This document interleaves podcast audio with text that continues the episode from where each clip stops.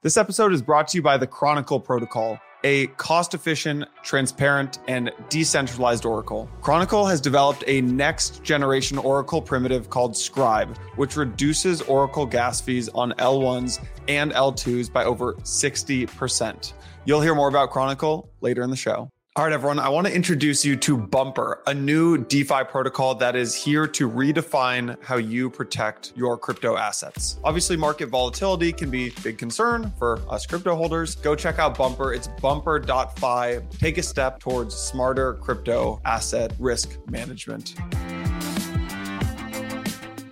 Santi, happy Friday. What's up, man? Oh, not much, you know. I I think you somehow this this uh, conference virus was streamed through the internets and reached over because I'm feeling some throat pain. and uh, Blockworks is hurting right now. I mean, we're we're, we're down bad. th- th- uh, I, I hate to say this, but if there's a way to short Blockworks, is the productivity. Oh, is you, you can't say that on the pod. Come I know, on. I'm- I'm- i love you guys, but you know, if productivity's down, if, if more than eighty percent of the company's No, down, productivity's booming. We're ripping. we're ripping. Yeah, we're just doing it with less people right now. We're uh between the bronchitis, the laryngitis, and uh whatever this. Yeah, Yeah. whatever it is. You know, there has been a spike in COVID. It's like no surprise. Everyone's like, the kids are back in school, you know. um, but yeah, it's what that dynamic where like you're more productive when you're like very busy or just like Yeah. you, you lose you, you yeah. So anyways, maybe it's that. We're almost two years into this bear market. Um, from like market tops. How how are you feeling about things right now?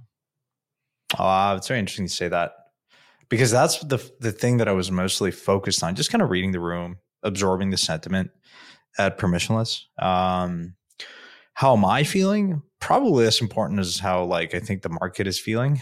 Um, but I do think we're entering this state of just apathy, kind of despair, desperation because You think we're just entering it? Well, not not entering it. I mean, look, we've been chopping around this range for a long time. I do sense some eeriness in traditional markets. Uh, like uh, my, I just if you're looking, I mean, this week's been terrible um, for general tech and just the stock market. Um, like I've said it in prior podcasts, it was not on my bingo card to have a super strong year to date recovery of the Nasdaq of the S and P. It just it's just been pretty impressive. I don't think it's been substantiated by fundamentals. Uh, like I, I'm just really cautious. Uh, largely informed by people that I respect, like Stan Druckenmiller and others that have just generally been very honest about and open about saying it's been a very challenging environment. And then you go to a conference like Permissionless and you talk to, you know, some of the folks that I was on the panel or just some of traditional builders or particularly allocators like in, in crypto. And they're like, look, um, business as usual. There's a lot of very interesting stuff happening in crypto. It's a secular trend. Like, you know, there's, there's reasons to be really excited about uh, all this stuff, but a part of me can't overlook this idea that like anyone that's sub 35 years old has never invested through a persistently high interest rate environment. And I think it has been my kind of thinking for a while that most people are of the mind that we're going to go back to a lower interest rate environment.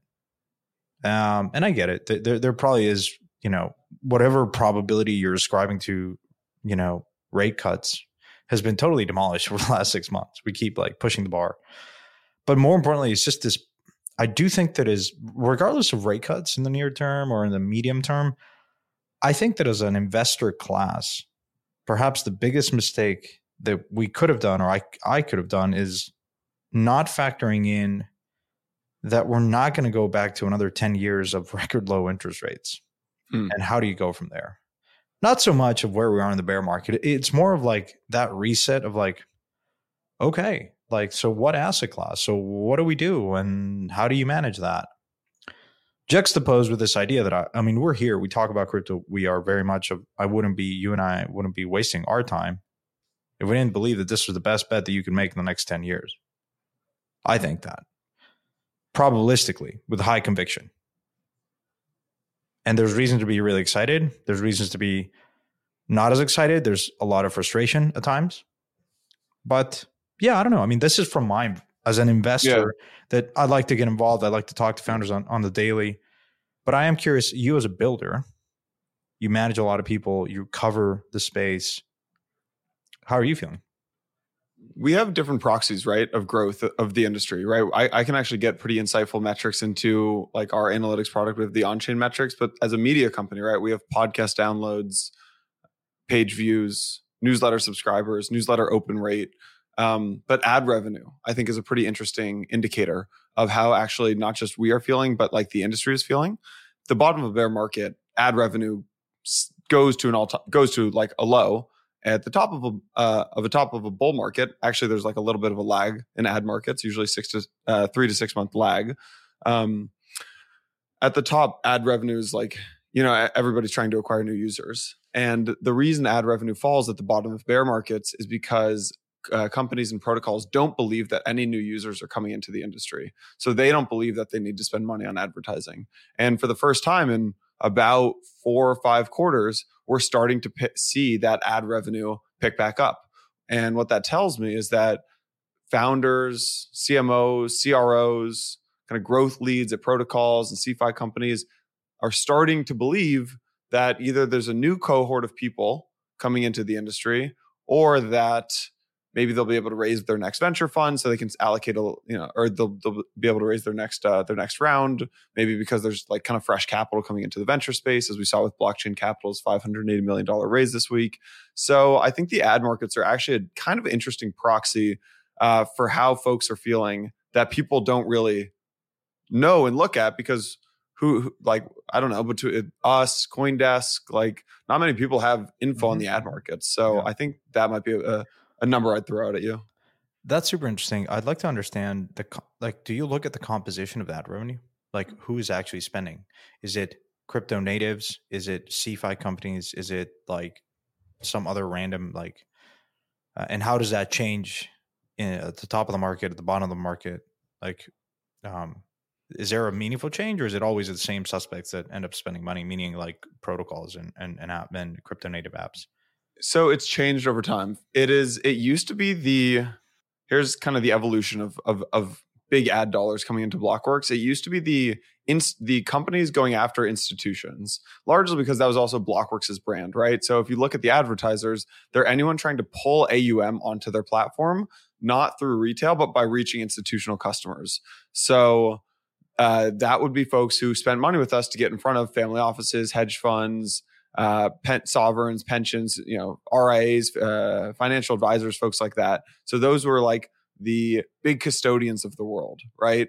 The big kind of settlement layers of the so Fireblocks, right? Copper, Ledger, BitGo, Coinbase custody, um, uh, Kraken institutional, people like that, right? Those were kind of the big advertisers. Then we saw a shift in the bull market, which was the big advertisers and the big kind of money spenders were the big exchanges, right? Um, OKX, uh, Coinbase, Kraken, uh, crypto.com, people like that. Those were the kind of big spenders the, at the top of the bull market.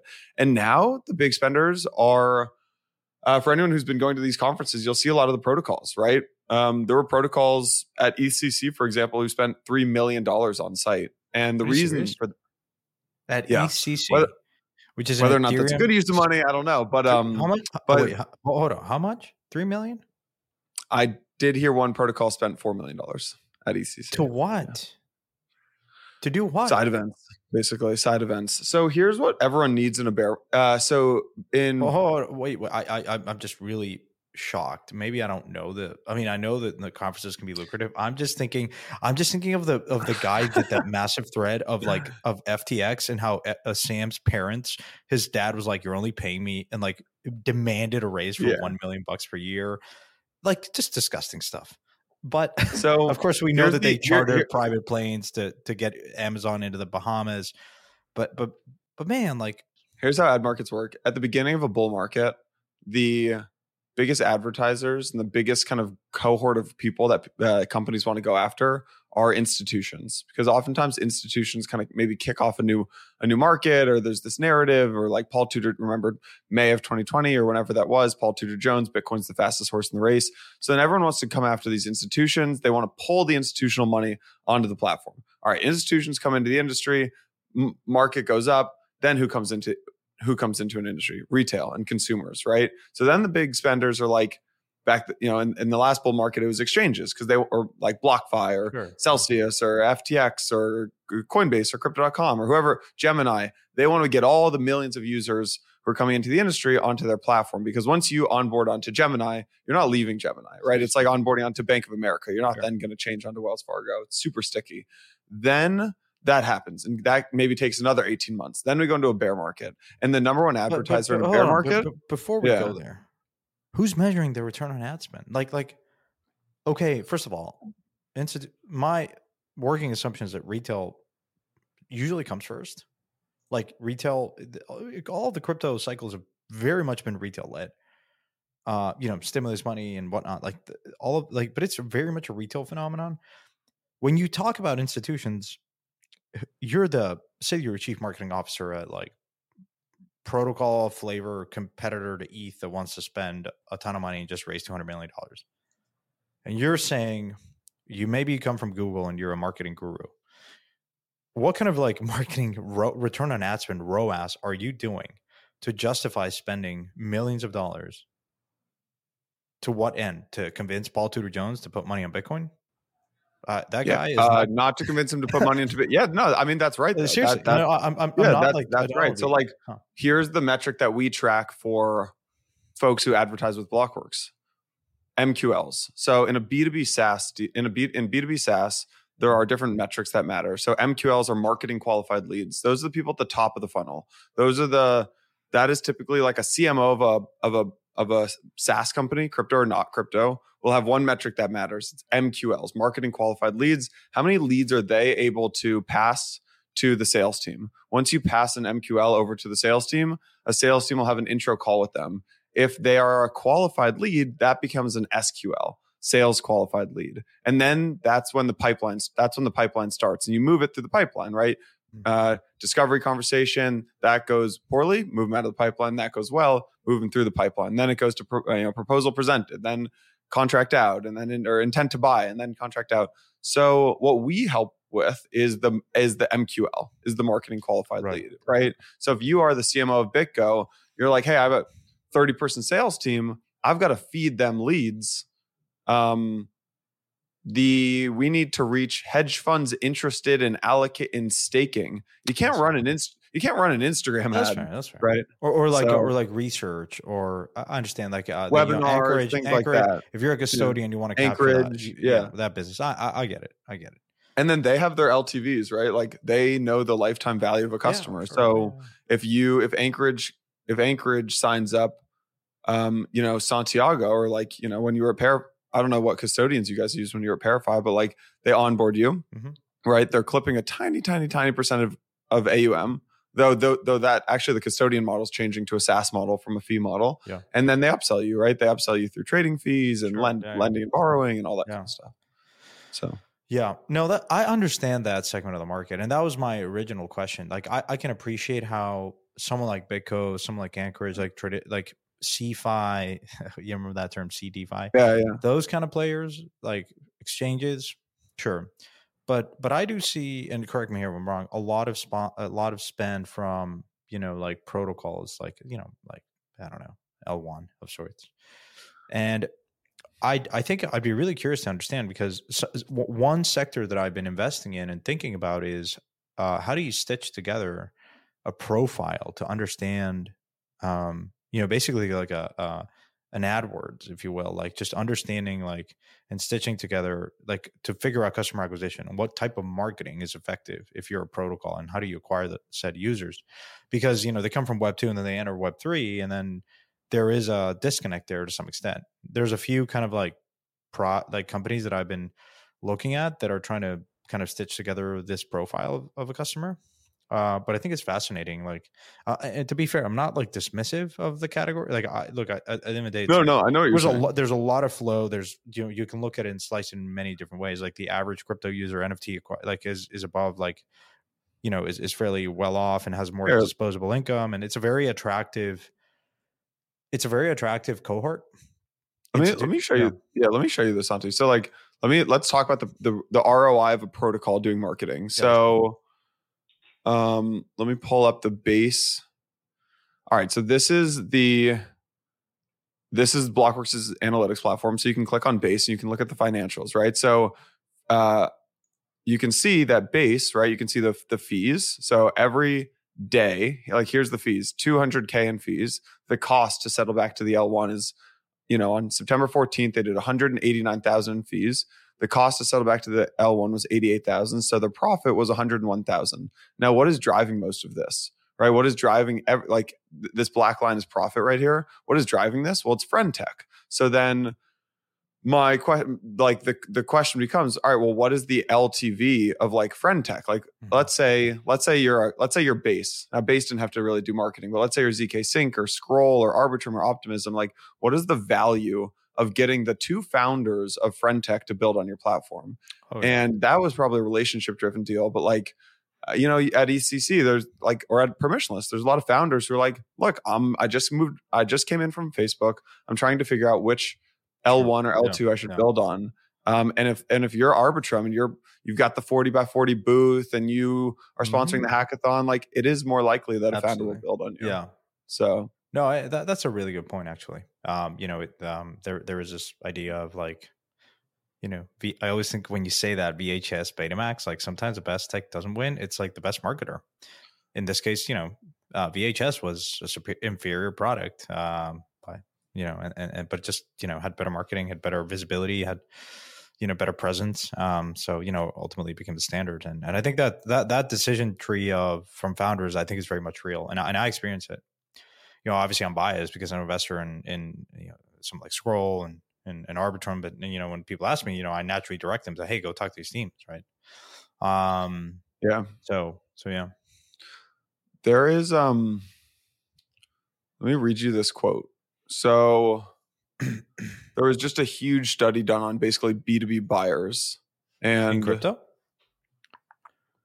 um Or no in general? SaaS Oh, in yeah. SaaS actually. Um but I think it applies I think B2B like I think they're very similar. Um two thirds of the all right two thirds of the time this is this is uh this was one of the biggest brand studies ever done on buying behavior of b2b buyers.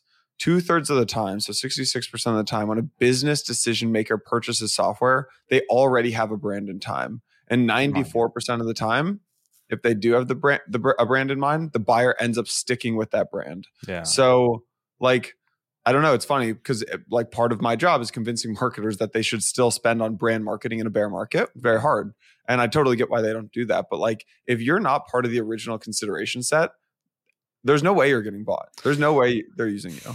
So this is very real. Like actually, this was something that uh, I talked to a few folks in crypto uh, at the conference around. Yeah. there are very opinionated folks that just come to the table and they they don't do proper like RFPs. They just they just kind of go with someone because they've they're That's how- that's how buying and, and you can't yeah. really justify. Uh, and, and it was like, all right, okay, well, did you consider X and Y? They're like, no, we just kind of wanted to do this, and I was like, okay, it's trust, man. It's Yeah, it's it tr- really it comes down to trust. So if you do Especially in a bear market, six percent times ninety four, so that is sixty two percent of all software buying decisions are being made with a brand that the buyer already knows. Hmm. Right. Wow. So that's why something like so we did this. We sent out this survey after permissionless. yeah. This is just turning into an ad for uh for Blockworks uh, marketing, but like we we, we sent we out would this- never do that here. we would never do that. never, never do that. Um, we sent out a survey after the conference and got a couple hundred people to to respond to it. And one of the questions was like, "What's the most memorable brand Huh. in your mind after permissionless?" And no surprise, Front and it's the it's the big, it's the ones who spent a lot of money. It's, guess, it's Kraken O- or Scroll. uh, it was OKX. OKX was first. Oh yeah, because they had they had that Kraken, had like was- a Formula One. Kraken was second. I think MetaMask was third, They had a good. and I think Scroll was like fifth or sixth. I'm pretty sure. Which were, by all intents and purposes, the largest boots. so you better believe like let's say there's an i don't know let's say someone wants like let's say someone wants to get off of i don't know i'm trying to toe a line here um because they all compete with each other but like yeah people are more likely to now use okx Sure, who, sure. who went to permissionless so Yeah, yeah. The brain works in mysterious ways. You get a sticker from a company that you put. Uh, by the way, never put stick crypto stickers on your tech gear uh, uh, for an OPSEC perspective, folks. Um, you know, know. stay safe. nonetheless, uh, some of those are really cool. Like you want to put them on, uh, uh, but Skull I've seen laptops. I've seen laptops like with bombarded. I'm like, guys, um, you're at a cafe and you have every single crypto logo on your laptop. You best believe someone's looking at that, and you're a target. Best believe. So, so You're- you know, you're a target. please. Uh, but like there, there, there's some good merch. Um, and, I have a I have a markets question right now, like kind of shifting gears a little bit. Um, so you Sorry, guys, this is not a marketing podcast, but hey, it was interesting. It's just shocking. But Well, th- you you didn't join us on this podcast, but Antonio from Spindl came on, Right. And Antonio helped build the ad market team at uh, at Facebook, and so you you should should go listen to that Mhm. podcast. Um, all right, so there's a liquid trade that's happening right now. Uh-huh. Um, it's been mainly going on into- for a while. it's been going on for a while. So I, I said Lido in the in the in the Telegram channel, but really it's Maker. Like I- so, I just had breakfast with um with that fund I was telling you about that that is going to announce soon, and then and then CoinFund. Coin Fund was there too, and uh, there's some other like kind of big crypto investors there, and everyone's talking about like what they call the most crowded trade in crypto right now, which is Maker. And if you look back over history, the last at least five, six, seven years in crypto, kind of sustained positive repricing of a couple of altcoins oftentimes leads to this kind of market wide rally because people get excited, they start Sure, chasing sure. other things. And if you look at the beginning of this year, or maybe it was end of last year, but Lido and Sol led the way. And it was probably actually beginning of this year, like January, February. Lido and Sol Mhm. led the way. And then a kind of bigger market wide rally came. Now it sold off, obviously, but that's all right. So right now what's happening is people are flooding into this kind of crowded maker trade pretty quickly. And maker's up like 30, 40% Yeah, yeah. It's um, in the last couple of I don't know month or two. I haven't looked exactly at the charts, but um, and I think a lot of that is because people are getting excited about you know Rune and uh, really the sub the sub DAO vision and stuff like that. I would just be curious how you when you see something like Maker outperforming, right? How do you like do you start to think about hey is that trade over yet? Should i kind of pile into that? Do you say hey look i'm not going to pile into that trade but maybe this is a harbinger of this kind of coming market wide rally. I should start to allocate elsewhere like Mhm. or you're like look i'm not touching trading. I'm i'm i'm staying away from this game. Well, I think everyone in in crypto needs to somehow is forced into this liquid venture conundrum, which is you have to you cannot overlook trading from a risk management perspective.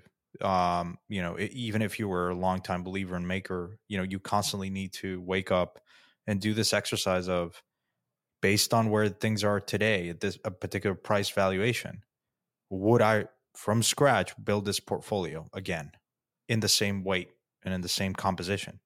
That's an exercise that probably some of the best advice I've gotten and, and a framework that I take to heart. You wake up each day, not e- not each day, on a, on a some sort of cadence. To your point, so so yeah, like I pay attention to trading because if some if a position becomes a disproportionate share of my portfolio, like it's a it's a problem. I need to manage that risk somehow. and so but I don't like I don't like chasing these narratives. Like I do think that there is a probably half of the folks that are or more than half of the folks are piling onto this particular trade as they have they're the same kind of folks that pile onto these trades. Maker, for instance, it was very obvious on chain that the largest holders of MKR, A16Z, and Paradigm were, were, were dumping it. They were sending it to an exchange. Usually, people send coins to exchange is to you know dispose of them, and they were pretty big holders, and they were they've been for years. Uh, I think a16z led some of the earlier rounds, and so as MKR started rally, they started selling off. I think they've total uh, they've and and you and by the way, what's so interesting about crypto is like you can understand the wallets if, you, if you're if you're using an analytics tool or whatnot. A lot of these wallets, and then you're saying you're seeing exactly how the position that they have, right? Unlike like 13Fs, right, where you see the retroactively what hedge funds did in that quarter in crypto is real time. Like you say, okay, you know they have 10% of the supply and they every day they're selling at x amount which is x percent of volume and so you're you're seeing a seller in, in real time and so that was part of what sometimes catalyzes Hmm. these trades right um and or like large unlocks and whatnot for maker also i mean we had rune talk about the end game it's a it's a protocol that is you know from a fundamental perspective, I mean, I don't have the figures in front of me, but it spits out cash flow. Uh, you know, I think they'll do a hundred million in revenue this year. Don't right. quote me on that, but I'm pretty sure. Give or take, right? And so, and so, if you look at what are the kind of the valuation of Maker, the market cap, what is it now? You probably have it in front of you, but uh, I'm gonna just what of Maker. So it's up, Maker's up 115 percent in the last year. No, the no, I understand cap, that, but I'm just thinking about the market like cap is like 1 point 1.3, 1, 1.2 billion. Fully diluted 1.3 right? And so if it's cranking out 100 million of, of, of revenue you know you could argue that it has some of the you know it's what 13x 13x yeah. Uh i'm sorry to break it folks but you look of any tech name first of all it is very interesting that that you have like cash flow generative companies this early on in an asset class that is very much super early stage. Like go look at like Instacart that just IPO'd, Uber, Amazon. I mean, these businesses don't are not cash flow generative. They don't have positive unit economics. But but they've only survived because over the last 10 years, I go back to this, we had free money. They wouldn't have worked otherwise. And that's I have, a theory on those businesses. Like, like all, all no, three of the ones you mentioned. By the way, I mean, like uh, fundamentally, this is like you know, no surprise. We've had Ben Forman here, my, my former partner Paramount. He's a maker bull, has been as maker of a, as a as much as a maker bull as one can be. Yeah, yeah, consistently. Well, you guys jumped in on on whatever we call that day, Black Thursday, right? Oh God, yeah, that was fun, and we were very active talking to the team. And you know, it's one of those things where how long are you willing to be patient? and this is a common problem that you have in, in particular in crypto where or just liquid markets where the like mkr just grossly underperformed eth and everything else for a really long time. And so did defi. Defi started really underperforming eth uh, even before you know there's semblance of rate hikes and everything else you know tumbled in, in november uh, of 2021 22 22 and so it's really difficult when something like that in your face is just you know uh, underperforming. What do you do do you pile on? Do you buy more? Um, you know you have your your you know it eat, really eats at you. And so i mean is it a crowded trade? You could argue that at 13 times pe the real question is where does that go? Like where's the, those earnings go given the fundamental changes in the protocol and the end game and what in Rune is articulated? That's what I care about. Um, why would you know Maker's business model is effectively allowing people to you know programmatically mint a stable coin, a stable unit of account called DAI, um, depositing a particular asset, said ETH, for instance, ETH. And that was really the novelty of Maker in a very volatile asset class. You want to borrow against your holdings, particularly in a bear market. Like Maker really got a lot of traction in the last bear market.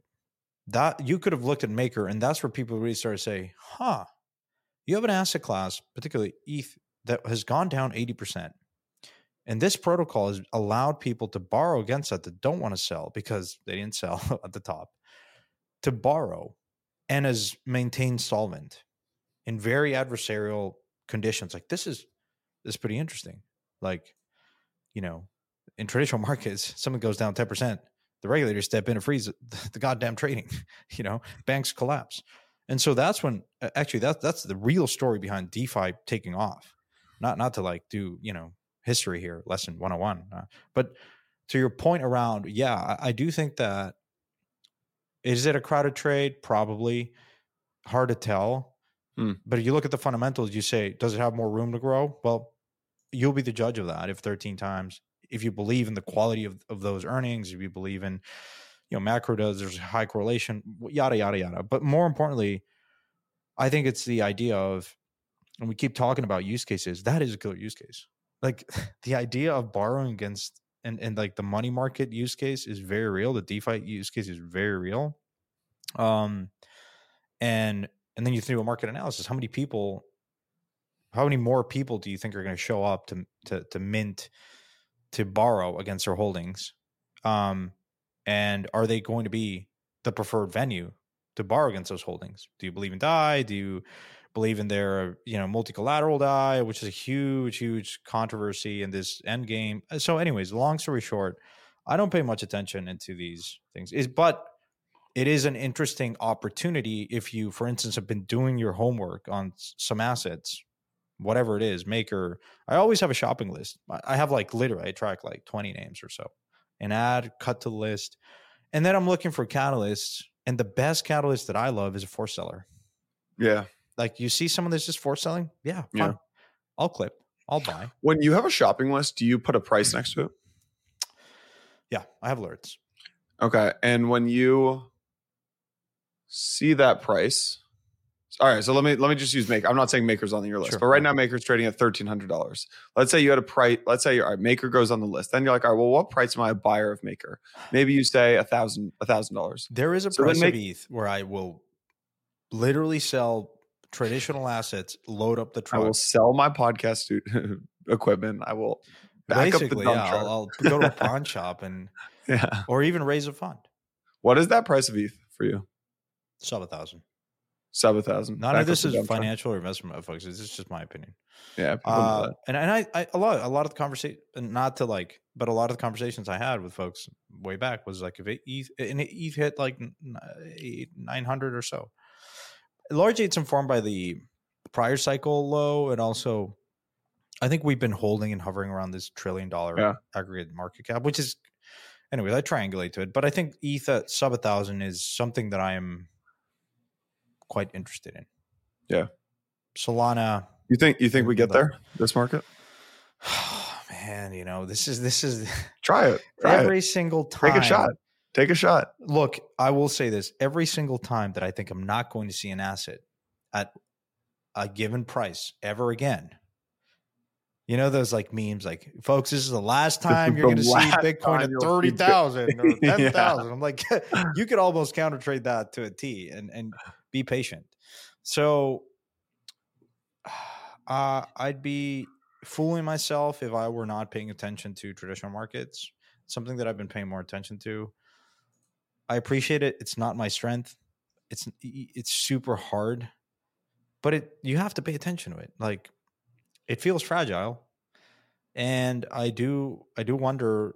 Like again, the biggest question is if we're in a persistently high interest rate environment, what's the appetite? Where's the incremental user going to come from? You know, at this point, to me, it feels like we're sloshing around funds within crypto and there's just a value transfer from one player that's already in the economy to another, I don't see many people coming in. Yeah.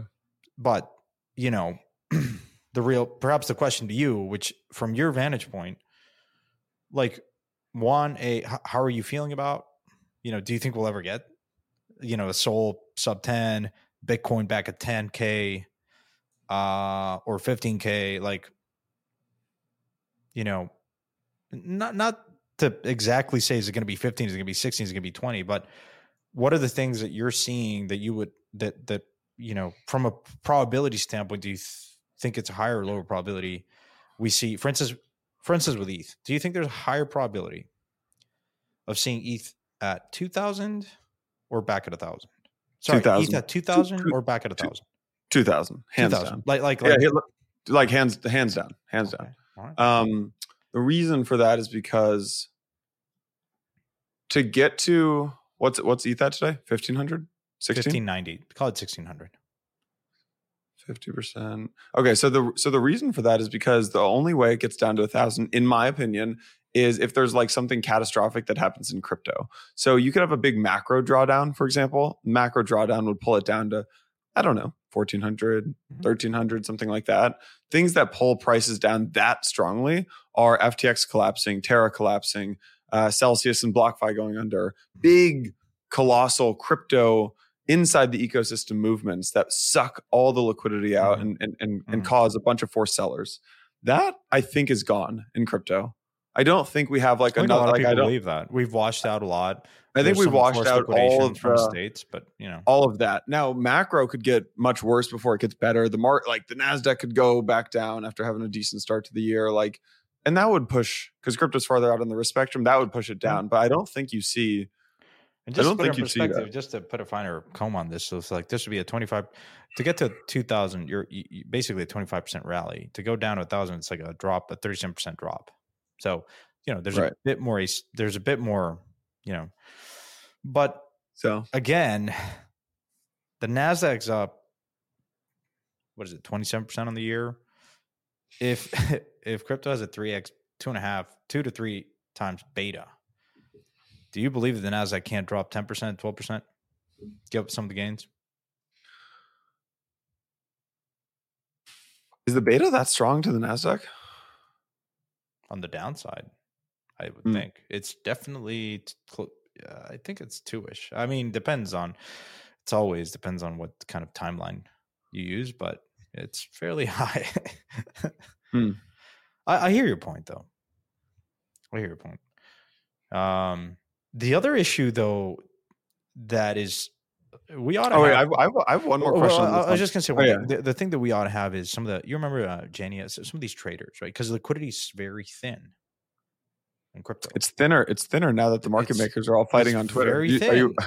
you So- watching these these fights? So we're back to like we basically are back to like early days, very limited crypto trading infrastructure and liquidity, and so it, it takes, you know, these price movements can happen, particularly in the absence of, of, of robust liquidity. But anyways, I interrupted. You were saying. Well, we actually have the infrastructure, unlike last time. We just now don't have the liquidity again. But um, yeah. so okay, so Maker. So let, let's say you add Maker to the list. This is how this conversation Mhm. started. So you have Maker on the list. It's at thirteen hundred today. Let's say you have a price target at a thousand. Let's say Maker hits a thousand. Do you buy? And let's say you have a, a mil or a hundred dollars to allocate.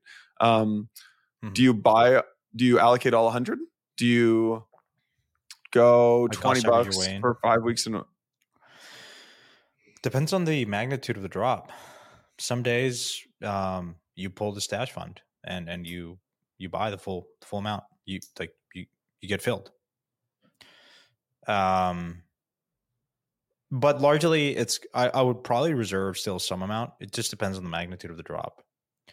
Um, for me, I always feel comfortable like when there is a very big shakeout. I feel comfortable adding in a meaningful way historically i think that's been you know served me well but at times yeah you like you know may of uh, 2020 that infamous day like eth went like eth dropped quite a bit and then it rallied a bit and then it just re- it continued to go down so you said it before the podcast you want to catch a falling knife i don't know it's impossible right um but I just feel comfortable adding and lowering my my cost basis.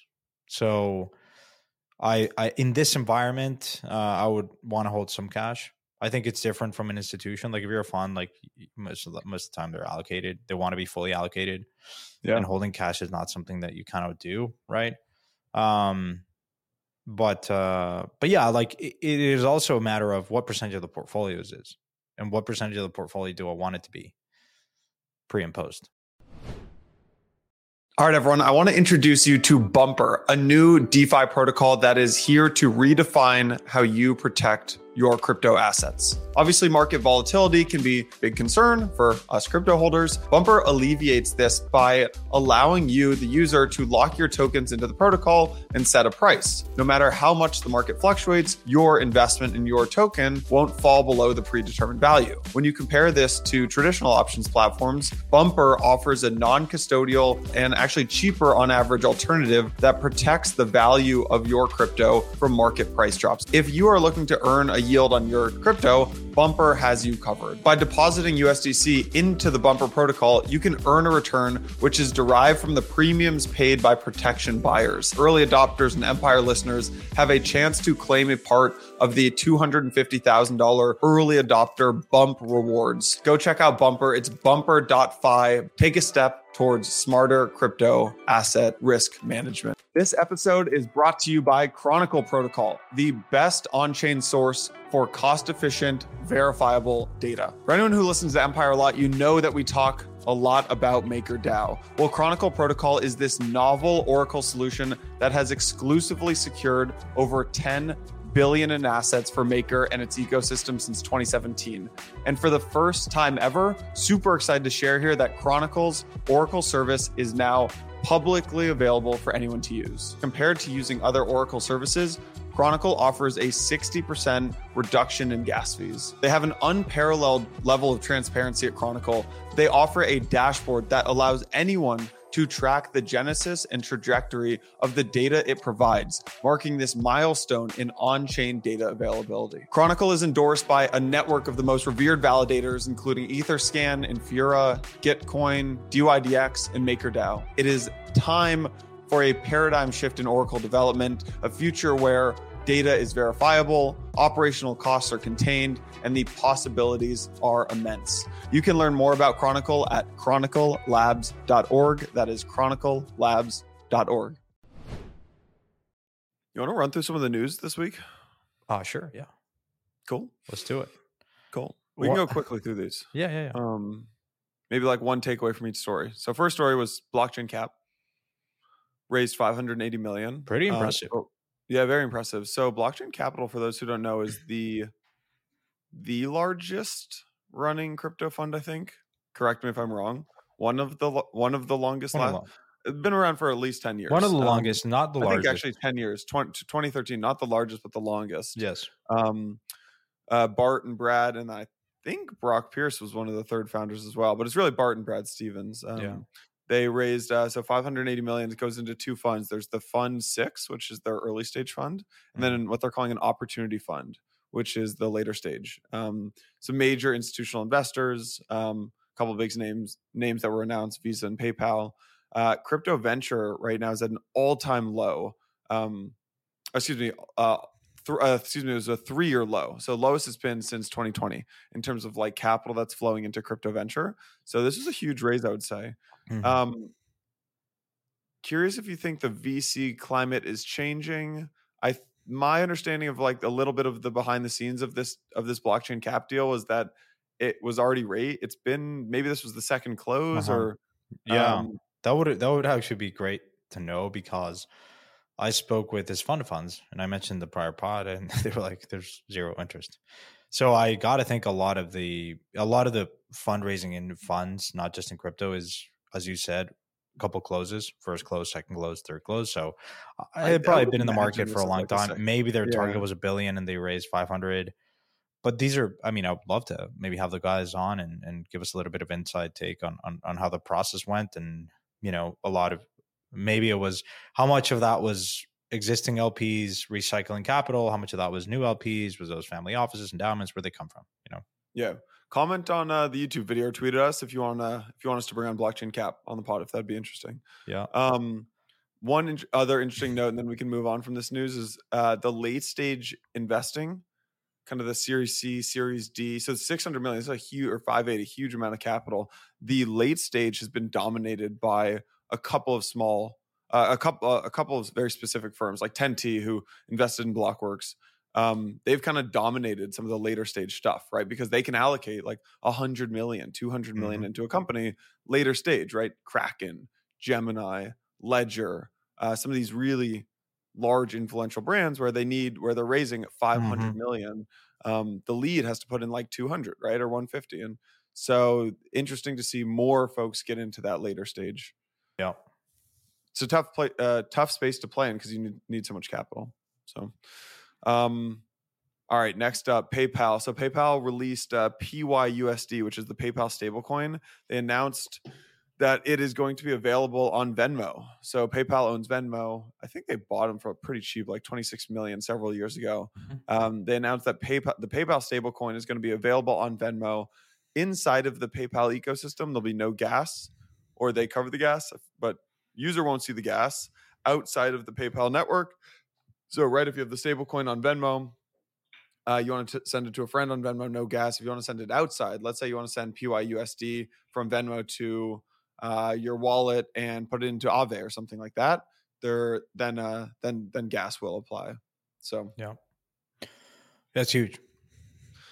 I think I yeah I do th- think that I think PayPal's kind of like this big behemoth of a financial services company. Obviously, it's cool to see. I've always thought one of the problems with payments is that there's no interoperability between these brands, right? I'd like like like Cash App and Venmo. Yeah. Why can't I move my money between my Cash App and my Venmo? They don't talk to each other. So this is a cool development to be able to, you know, if I could send money from Venmo into Cash App into Robinhood into my TD Ameritrade account, like there right now you have to send it almost back into your bank account. Not almost. Mm-hmm. You have to send it back into your yep. bank account. It's, it's cool if these things all talk to each other.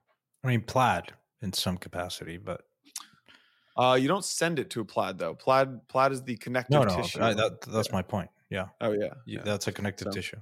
Yeah. Well, uh, plaid ended up being valued at like a couple billion dollars. I'm like, guys, uh, you don't need plaid in uh, DeFi. Everything is uh, composability yeah. is a beautiful thing. Yeah. Um, plaid guys, em- Emory alum, good people.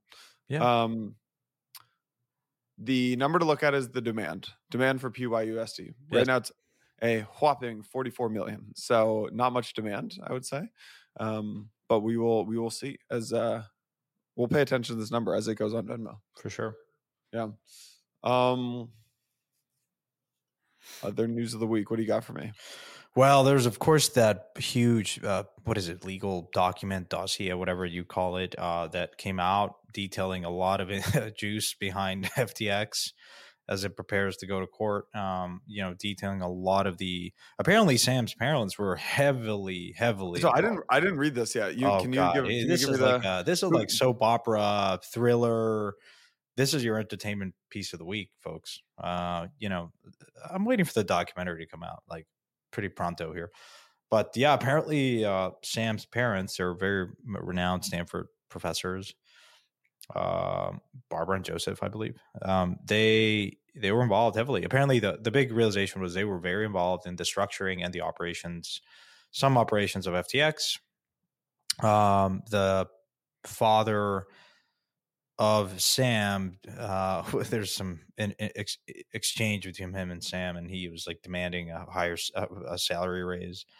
He was like being paid. Wait, his dad was demanding a higher salary from. I think it was son? being paid like one hundred seventeen thousand or like not no or like seventeen thousand a month. And he's like, no, no, no, I want a million bucks a year and something like Epic. that. And so it was like, it's pretty interesting to see it. Like, anyways, and then and then all the donations and uh, of course Stanford is returning I think five million that was donated from FTX back mm-hmm. to the, uh, you know the what is it the trustee or so the the folks that are handling the bankruptcy. Um, yeah, so it was very detailed. I mean, it's a great threads out there. Um, there's like it's just um, it's just shocking to be honest. Yeah. Uh, there's one piece of news, as I heard you say, Ledger, that I don't think we covered, but I believe one of the co-founders stepped down. But this was like uh, a couple weeks ago, September 6th, I believe, is when he announced it. And I think a lot of it was just as a result of the uh, social recovery kind of fiasco, if you will, or just kind of drama. Oh, that's funny. All right, so I clicked this. I clicked this article. The SEO hasn't updated. So the Google, how it shows up in Google is Ledger co-founder bids farewell after after recovery fiasco. and I click and I click the link, and it says Ledger co-founder departs to pursue project to onboard more users into crypto. So uh, some some editorial uh, brand I, I, won't name change their change their title. Yeah, yeah. Um, I have I, I, have actually what I think is probably the biggest news of the week, which is uh, Eclipse. We probably could have started this whole podcast with Eclipse. Uh, Eclipse announced that it's launching their SVM, Ethereum, kind of Celestium L2 uh, on on mainnet soon. So let me try to explain this. I think actually folks should listen to uh, Mike, co- other co-founder of Blockworks, went on Bankless and kind of explained how there's these three kind of converging um, ecosystems with uh, Cosmos and Solana and Ethereum, and they're all kind of looking over each other's shoulders, saying, "Hey, look, I like what you're doing. Let me let me kind of take a piece of that playbook and pull it over here." So one of the problems today is that the uh, kind of single-threaded EVM with global fee markets has put ETH L2s at a little bit of a, a disadvantage to newer alternatives by kind of forcing developers to pursue these app specific EVM chains, you get this isolated block space, but it really severely fragments UX and liquidity, adds a bunch of developer uh, complexity. So Eclipse launched uh, Eclipse's mainnet. Kind of what they say is they leverage the best pieces of the modular stack, right? So what they're doing is they're using ETH, they're using Ethereum for settlement, they're using the Solana uh, VM virtual machine, the SVM for parallel execution. They're using Celestia for data availability, and they're using RISC Zero for ZK fraud proofs. So it's pretty interesting to see this, right? Settlement is on Ethereum, uses ETH as the gas token. Execution is on uh, execution is on uh, uses the SVM, which enables right parallelized transaction execution, greater throughput. Uh, data availability is is uh, provided by Celestia, offers higher bandwidth than Ethereum's DA.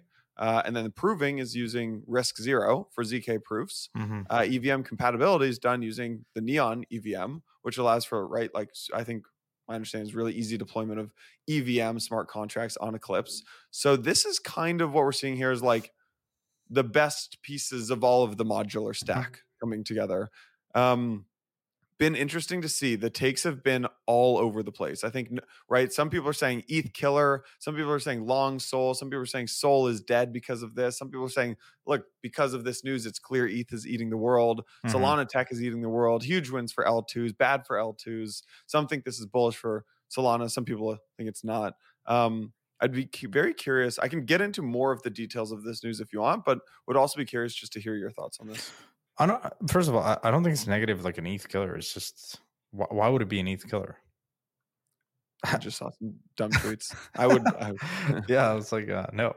Yeah, it's very, it's very interesting how it's obviously. I, I would say it's obviously not an ETH killer. The the uh, the main net it, settles to Ethereum uses. ETH It's the same people that say the. L twos are like cannibalistic to L ones. The SVM for scalability, right? It's Right. basically saying we want to use the SVM for scalability, but we really want to leverage the security and the network security, effects of yeah. Ethereum. Um, so let's do that.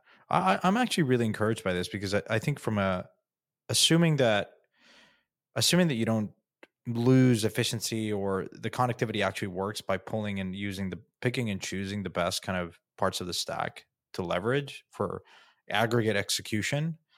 I, I think it's a I mean it intuitively and I admittedly haven't looked too deeply into it, it makes a lot of sense.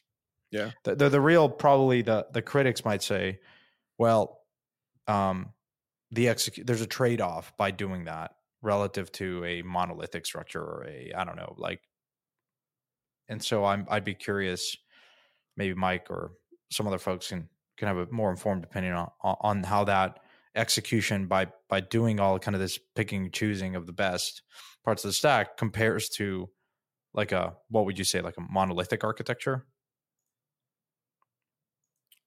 That would be the. Com- I mean, the- would that yeah, be the, that would I mean I'm sure there's other comparisons you can make but Yeah. but like you you see what I'm saying you could, would compare it against not using kind of the best of of all worlds and uh and seeing you know how that compares from a fee from an you know, a latency secure aggregate security standpoint whatnot but you know i think it's very encouraging Yeah, I agree.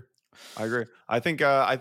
I think the. I think the. The the FUD on Twitter was probably due to everything in crypto has had to either be good for Ethereum or good for Solana or or good for something else, and and then that inherently means it's bad for It's someone a- else. And it's a I stupid would argue win-lose this is just mentality. Good.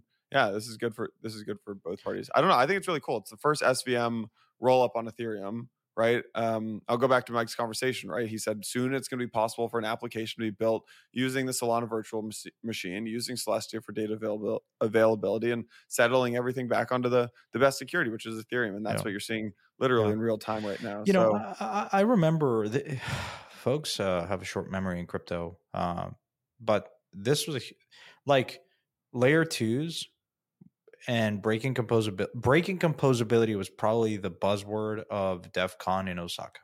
This was before any l2 launched. What what was composability? breaking composability. Breaking composability. this was like a thing. This was names of panels people were talking about it. This is like it's going to really detract from the value proposition of ethereum and defi is going to break this is peak defi right? Or, or defi was really taking off. And look i'm not technical to understand how the internet developed but my hunch was that the internet kind of went through this problem too of latency and I asked the question to someone. It's like uh, that was like James Prestwich or some like someone that I think is very smart. And said, didn't the internet kind of go through this? And it's not so much that you're going to break composability is kind of a bad term. It's just you're going to degrade composability. You're going to like it, it's a latency thing, and shouldn't we be focusing on improving latency? Like, or you can never improve it. Like it's just you break it and that's it. Like, and I always felt in my uneducated mind, technical mind, that we pr- should probably focus more on thinking about ways and use cases that not all use cases require the same level of atomicity and, and, and execution. Number one. So you could have different rollups and then you can you can trade latency for lower costs. You know what I mean? Like if you're if you're playing a game and you're you don't need to settle that instantaneously. You don't if you're using a flash loan for DeFi. Yeah, you're probably going to do that in the L1 because you're probably seeing some uh, crazy ARB and you're sloshing around millions to clip a you know some sort of you know close the gap and profit and it's an economic decision that is very clear to use the much more expensive highway that you're going to pay for. But you can use the the, the non-highway non-toll route and pay a lower fee and and use you know uh, L2 because you don't care so much about this like composability. You don't care as much about uh, you know atomic execution. Um and a lot of the folks that I talked to back then in Osaka, this was like five years ago, like pre COVID, were of the mind that, yeah, we probably should think about that connective tissue between all these different chains. And I think that's that's what you're seeing unfold now. Mm. Like yeah. there is a lot of tech. It is there are so many different use cases. Like gaming requires different security than DeFi, than NFTs, than other potential use cases. Um, and I think over time, the connectivity between chains is going to improve dramatically, and there's going to be a huge opportunity for for for a relayer, for instance, to in the same way that you can do the instant checkout, instant uh, when you're in Venmo. I think there's an ability to bring the money back to your bank account, right? And you can do instant, and it charges you five percent. You can wait two three days, and it doesn't charge you. Same thing, same thing. Uh, it's a it's a priority fee model. That's why, uh, in, in the gas, the way we think about gas, which is one of the things that I really like about Solana, is this dynamic gas um, that really is is is much more flexible. It's much more interesting, and, and how things actually like it's a, it's a market. But yeah. having a flat gas is is really difficult when you think about all the different kind of varying use cases. But when you have a dynamic gas model, I think it's much more interesting. But we're getting, I suspect we're going deep in the rabbit hole. But uh, but yeah, a lot to talk about. I think uh, yeah, I think it's a good place to end. Yeah, agreed, man. I just uh, Mike's walking into the room. I, I also probably saw Mike kicking you out of the room. So Mike, Mike's to blame here, folks. Mike's uh, to blame. We could have just, we could have just. The reason why we're not leaking alpha is because you know Mike just you know just, can't give that to Mike. can't give that to Mike. here. Last last thing, last interesting thing we, we, we won't talk about. It, I'll just leave it in people's heads. Is uh, I feel like you're seeing all these alt L ones that haven't taken off recently go become L twos on Ethereum. Like Canto just did this. Mm-hmm. Celo is becoming L two on Ethereum. Interesting to see. Yeah.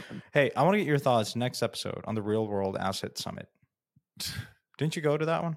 Yeah, I did go to that one. All right. Well, we we we will spare you two episodes in a row because we talked about real world assets on the prior it one. It was really good. It was. Re- do you know that um there's a do you know that there's a RWA there's a all right so there's a company called Figure which was Mike Cagney's company. Figure said that hey look we can bring our costs of settling loans down by like 80 to 90 percent if we put it on the blockchain. Uh, we okay, were investors at Verify. Oh, interesting. Figure. Okay, so that was like five years ago. They said that. Then they're going public. Like HELOCs so and stuff. Out like HELOCs, exactly, yeah, exactly. So they had to spin out their blockchain. They called it. Provenance. I've been around.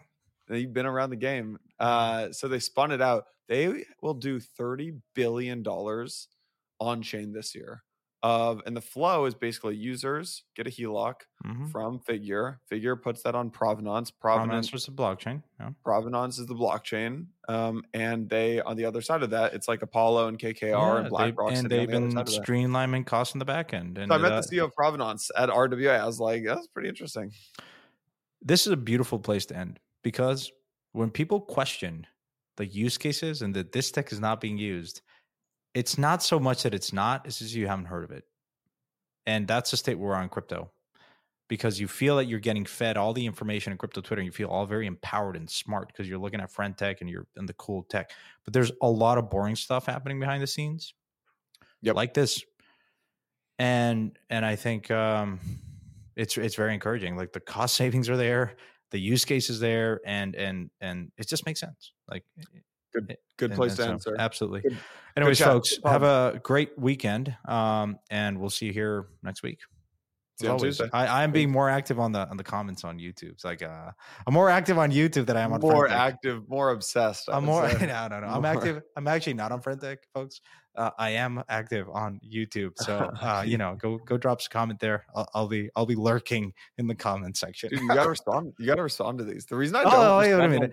You know, the reason I uh, don't- The- no, no. I'm going to interrupt here because I remember, thanks to one of our listeners who posted on YouTube, who reminded me of the bet that we had made of who had the most followers. No, this was not. This is not a real Hold bet. Is- Listen, hold on, hold on.